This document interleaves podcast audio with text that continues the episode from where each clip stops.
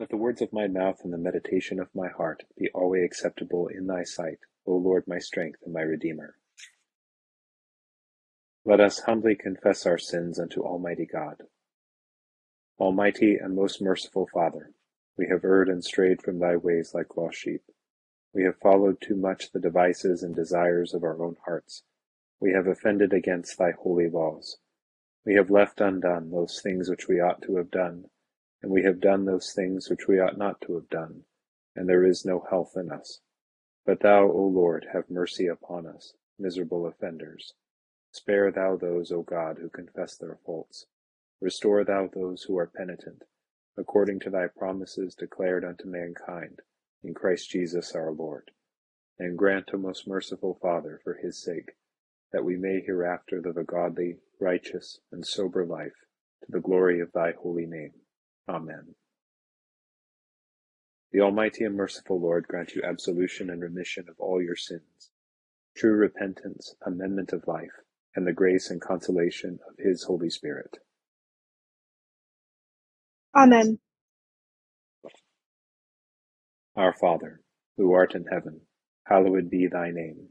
Thy kingdom come, thy will be done, on earth as it is in heaven. Give us this day our daily bread and forgive us our trespasses, as we forgive those who trespass against us. And lead us not into temptation, but deliver us from evil. For thine is the kingdom, and the power, and the glory, forever and ever. Amen. O Lord, open thou our lips. And our mouth shall show forth thy praise. Glory be to the Father, and to the Son, and to the Holy Ghost as it was in the beginning, is now, and ever shall be, world without end. Amen. Praise ye the Lord. The Lord's name be praised. Psalm 40, starting on page 390. I waited patiently for the Lord, and he inclined unto me and heard my calling. He brought me also out of the horrible pit, out of the mire and clay, and set my feet upon the rock, and ordered my goings. And he hath put a new song in my mouth, even of thanksgiving unto our God. Many shall see it and fear, and shall put their trust in the Lord. Blessed is the man that hath set his hope in the Lord, and turned not unto the proud, and to such as go about with lies.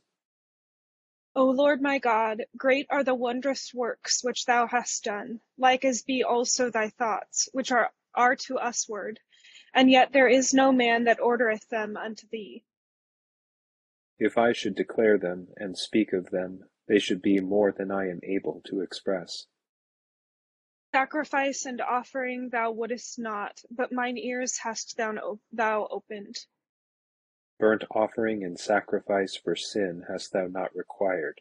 Then said I, Lo, I come. In the volume of the book it is written of me, that I should fulfill thy will, O my God. I am content to do it. Yea, thy law is within my heart.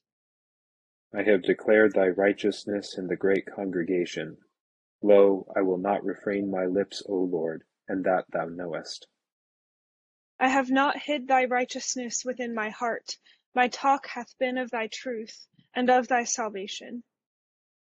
I have not kept back thy loving mercy and truth from the great congregation. Withdraw not thou thy mercy from me, O, o Lord. Let thy loving kindness and thy truth always preserve me. For innumerable troubles are come about me. My sins have taken such hold upon me that I am not able to. Yea, they are more in number than the hairs of my head, and my heart hath failed me. O Lord, let it be thy pleasure to deliver me. Make haste, O Lord, to help me. Let them be ashamed and confounded together that seek after my soul to destroy it. Let them be driven backward and put to rebuke that wish me evil. Let them be desolate and rewarded with shame, that say unto me, Fie upon thee, fie upon thee. Let all those that seek thee be joyful and glad in thee, and let such as love thy salvation say alway, The Lord be praised. As for me, I am poor and needy, but the Lord careth for me. Thou art my helper and redeemer. Make no long tarrying, O my God. Glory be to the Father, and to the Son, and to the Holy Ghost. As it was in the beginning, is now, and ever shall be, world without end. Amen. Here begins the 18th chapter of the book of Ezekiel. The word of the Lord came to me again, saying, What do you mean when you use this proverb concerning the land of Israel, saying, The fathers have eaten sour grapes, and the children's teeth are set on edge? As I live, says the Lord God, you shall no longer use this proverb in Israel. Behold, all souls are mine. The soul of the Father as well as the soul of the Son is mine. The soul who sins shall die. Yet you say, Why should the Son not bear the guilt of the Father? Because the Son has done what is lawful and right, and has kept all my statutes and observed them, he surely shall live. The soul who sins shall die. The Son shall not bear the guilt of the Father, nor the Father bear the guilt of the Son. The righteousness of the righteous shall be upon himself, and the wickedness of the wicked shall be upon himself. But if a wicked man turns from all his sins which he has committed, keeps all my statutes, and does what is lawful and right, he shall surely live, he shall not die. None of the transgressions which he has committed shall be remembered against him. Because of the righteousness which he has done, he shall live. Do I have any pleasure at all that the wicked should die, says the Lord God, and not that he should turn from his ways and live? Here ends the first lesson. My soul doth magnify the Lord, and my spirit hath rejoiced in God my Saviour. For he hath regarded the lowliness of his handmaiden. For behold, from henceforth all generations shall call me blessed. For he that is mighty hath magnified me, and holy is his name. And his mercy that fear him throughout all generations. He hath showed strength with his arm. He hath scattered the proud in the imagination of their hearts. He hath put down the mighty from their seat, and hath exalted the humble and meek. He hath filled the hungry with good things, and the rich he hath sent empty away. He remembering his mercy hath holpen his servant Israel, as he promised to our forefathers, Abraham and his seed forever. Glory be to the Father, and to the Son, and to the Holy Ghost, as it was in the beginning, is now, and ever shall be, world without end. Amen.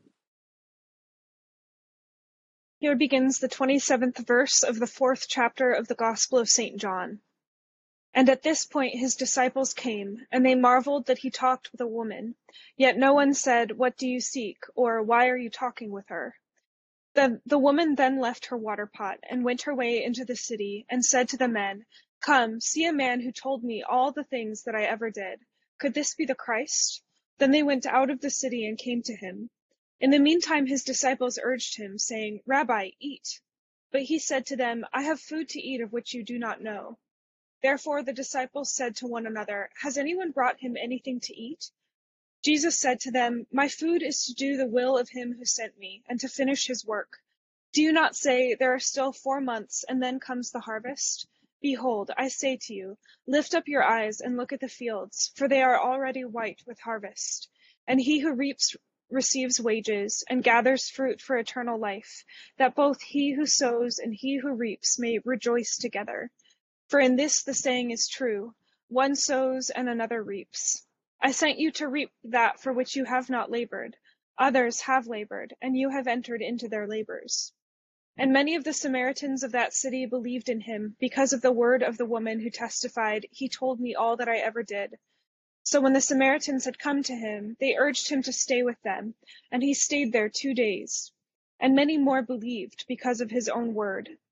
Then they said to the woman, Now we believe, not because of what you said, for we ourselves have heard him, and we know that this is indeed the Christ, the Savior of the world. Here ends the second lesson. Lord, now lettest thou thy servant depart in peace, according to thy word. For mine eyes have seen thy salvation, which thou hast prepared before the face of all people, to be a light to lighten the Gentiles, and to be the glory of thy people Israel. Glory be to the Father, and to the Son, and to the Holy Ghost, as it was in the beginning, is now, and ever shall be, world without end. Amen. I believe in God, the Father Almighty, maker of heaven and earth, and in Jesus Christ, his only Son, our Lord, who was conceived by the Holy Ghost, born of the Virgin Mary, suffered under Pontius Pilate, was crucified, dead, and buried. He descended into hell. The third day he rose again from the dead. He ascended into heaven, and sitteth on the right hand of God the Father Almighty. From thence he shall come to judge the quick and the dead. I believe in the Holy Ghost, the holy Catholic Church, the communion of saints, the forgiveness of sins, the resurrection of the body, and the life everlasting. Amen. The Lord be with you. And with thy spirit. Let us pray. O Lord, show thy mercy upon us. And grant us thy salvation. O Lord, save the state and mercifully hear us when we call upon thee. And do thy ministers with righteousness. And make thy chosen people joyful. O Lord, save thy people. And bless thine inheritance. Give peace in our time, O Lord. For it is thou, Lord, only that makest us dwell in safety. O God, may clean our hearts within us and take not thy Holy Spirit from us. Almighty and everlasting God, who dost govern all things in heaven and earth, mercifully hear the supplications of thy people, and grant us thy peace all the days of our life, through Jesus Christ our Lord. Amen. O God, from whom all holy desires, all good counsels, and all just works do proceed, give unto thy servants that peace which the world cannot give that our hearts may be set to obey thy commandments, and also that by thee, we, being defended from the fear of our enemies, may pass our time in rest and quietness, through the merits of Jesus Christ our Saviour. Amen. Lighten our darkness, we beseech thee, O Lord, and by thy great mercy defend us from all perils and dangers of this night, for the love of thy only Son, our Saviour Jesus Christ. Amen. Good evening, all. A couple thoughts about our lessons tonight. Um, we start in Psalm 40, um, which is a, a, psalm of David. It's attributed to D- David and likely is meant to um, capture the spirit of his deliverance from King Saul and God bringing him out of his um, being hunted in the wilderness and set um, and established in his kingdom. And is situated between that kind of glorious rise um, while Saul, you know, it kind of perfects his decline uh, and then also the beginning of David's decline as he kind of as he begins to capitulate to temptation and to uh, in, inaugurate the, the dissolution of his own kingdom. Um, and so Psalm 40 reflects this um, this kind of complex um, expression of spiritual of, a, of, a, of, I think a really relatable spiritual um, experience, which is um, that you know there's this reflection upon the experience of God delivering the psalmist from some grave calamity. Uh, and in, in, in the phrase that turns that into a prayer is that the, because of this, the Lord has put this new song in my heart. But that new song is really a recapitulation of an old song. We see in, as that as the, the hymn begins, it says, "Blessed is the man." Uh, this is a throwback immediately to what we began the season with, which is Psalm one. Blessed is the man who has not walked in the counsel of the ungodly, nor stood in the way of sinners, but who delights in the law of the Lord. Um, this is a recapitulation of what we've already seen 40 Psalms in, um, and it's a reminder that we begin again with that that that that notion of blessedness, and then that builds into this song of of of you know God in, putting this song within the heart that eventually leads to the offering of one's own life. That although humanity is fickle in offering itself continually as an oblation to God, under the covenant, God is continually pleased to offer all that He has for the in goodwill for the benefit of mankind. And so, when the psalmist finally kind of erupts in this, Lo, I come, in the volume of the book it is written of me that I should do thy will, O Lord. My heart is content to do it. Yea, thy law is in my heart. Um, it's a reflection, you know, in the Davidic sense of, of the, the rules of kingship that we see written in Deuteronomy, um, but also is the exp- is the application of that um, that proverb from Psalm one, that general declaration Blessed is the man who, you know, walks not in the way of, the, of, of sinners, but who delights in the law of the Lord. Um, and so this is the application, the adoption of that to the psalmist's place. And yet, in the verses that follow, we see this this flickering of that. That suddenly there is this encroaching sense of one's sins catching up to one, um, and that bearing down and th- and kind of proving to be a voice of skepticism within the heart of the psalmist as he wonders whether or not he's even able to make this oblation. And what it does is it re- recalls again what, what Bishop Scarlett really, you know, always he says so well about Psalm one that when we see blessed is the man, we're seeing this, you know, blessing is, you know, attends Adam. The, you know, blessing, uh, you know, man in Hebrew is always Adam, right? The man.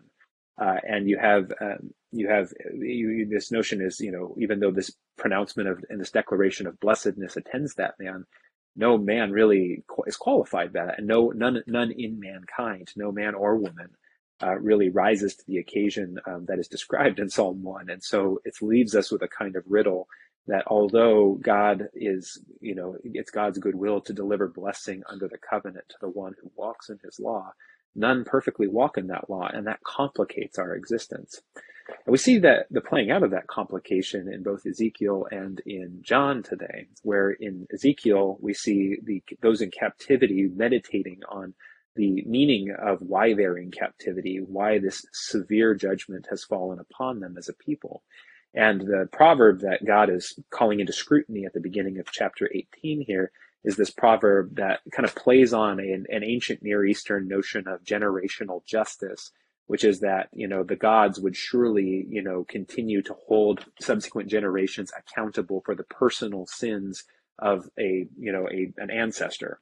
And god is is is nuancing that that notion of justice and saying that's overly simplistic that while um, being in relation to someone who grievously violates the law is going to have consequences that are felt in their whole relational system it is not the case that god is holding personally accountable every person in that person's lineage for the sin that was committed up the chain in the family tree. And so that's he's saying if you you know you are all in exile, um, not only because you're experiencing the consequences of of what your forefathers you know have done, and they're continually abandoning this, that, that you aren't being held personally guilty for their sins. Some of you are experiencing the consequences of being in relationship to people who departed from the Lord. And some of you are experiencing the direct punishment that comes from being idolatrous yourself. Uh, and so it's nuancing that saying God is, is not going, is not kind of a, you know, doesn't blast judgment. He is very, he is actually just. He deals with every soul in accordance with what that's the quality of that person's heart actually is. Um, for you know, for better or worse, um, and so that brings us back with even greater intensity to that problem in Psalm 40, which is you know, I want I want to offer myself as an oblation to God, and yet I know how much I fail to do that. So what is to be done? The answer comes with Jesus, who in John chapter four tells his disciples, "Look, um, you're being welcomed into something now that you know to to participate in the fruition and culmination of something that you did not labor uh, to to accomplish. Right? That has the immediate context with his conversation with the woman at the well, the Samaritan woman." Uh, and that will result in the verses that follow in the conversion of all the Samaritans and the disciples who had previously had kind of a skeptical view of the Samaritan because Jesus had gone and actually done the work of ministering to her is now, you know, seeing, reaping the harvest of many who are coming to him. And the disciples are made participant in this thing that A, they were kind of, you know, because of their sort of ethnic prejudices, they were disinclined to want to participate in, but then also they didn't do a lick of work to actually make happen.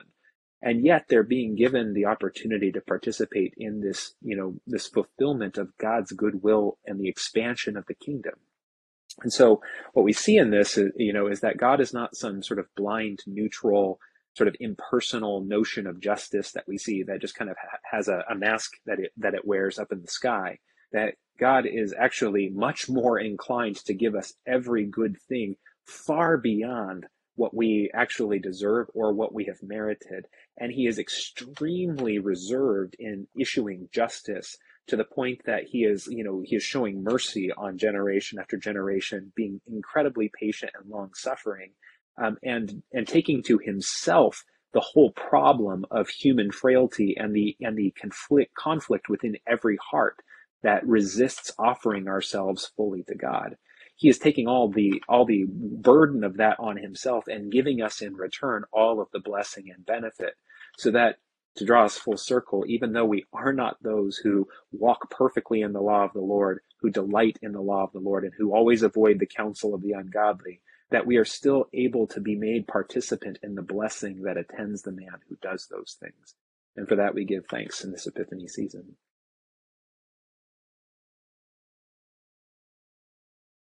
Continuing with our intercession on page 590. Accept, O Lord, our intercessions for all mankind. Let the light of thy gospel shine upon all nations, and may as many as have received it live as becomes it.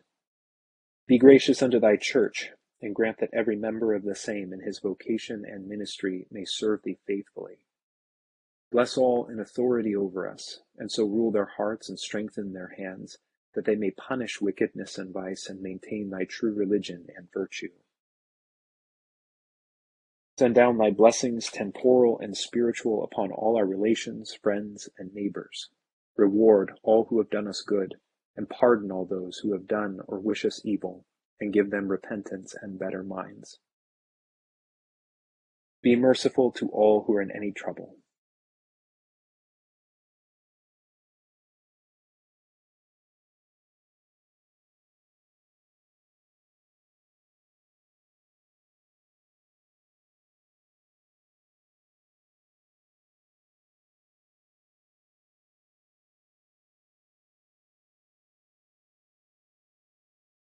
And do thou, the God of pity, administer to them according to their several necessities, for his sake who went about doing good, thy Son, our Saviour, Jesus Christ.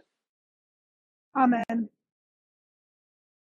The grace of our Lord Jesus Christ and the love of God and the fellowship of the Holy Ghost be with us all evermore.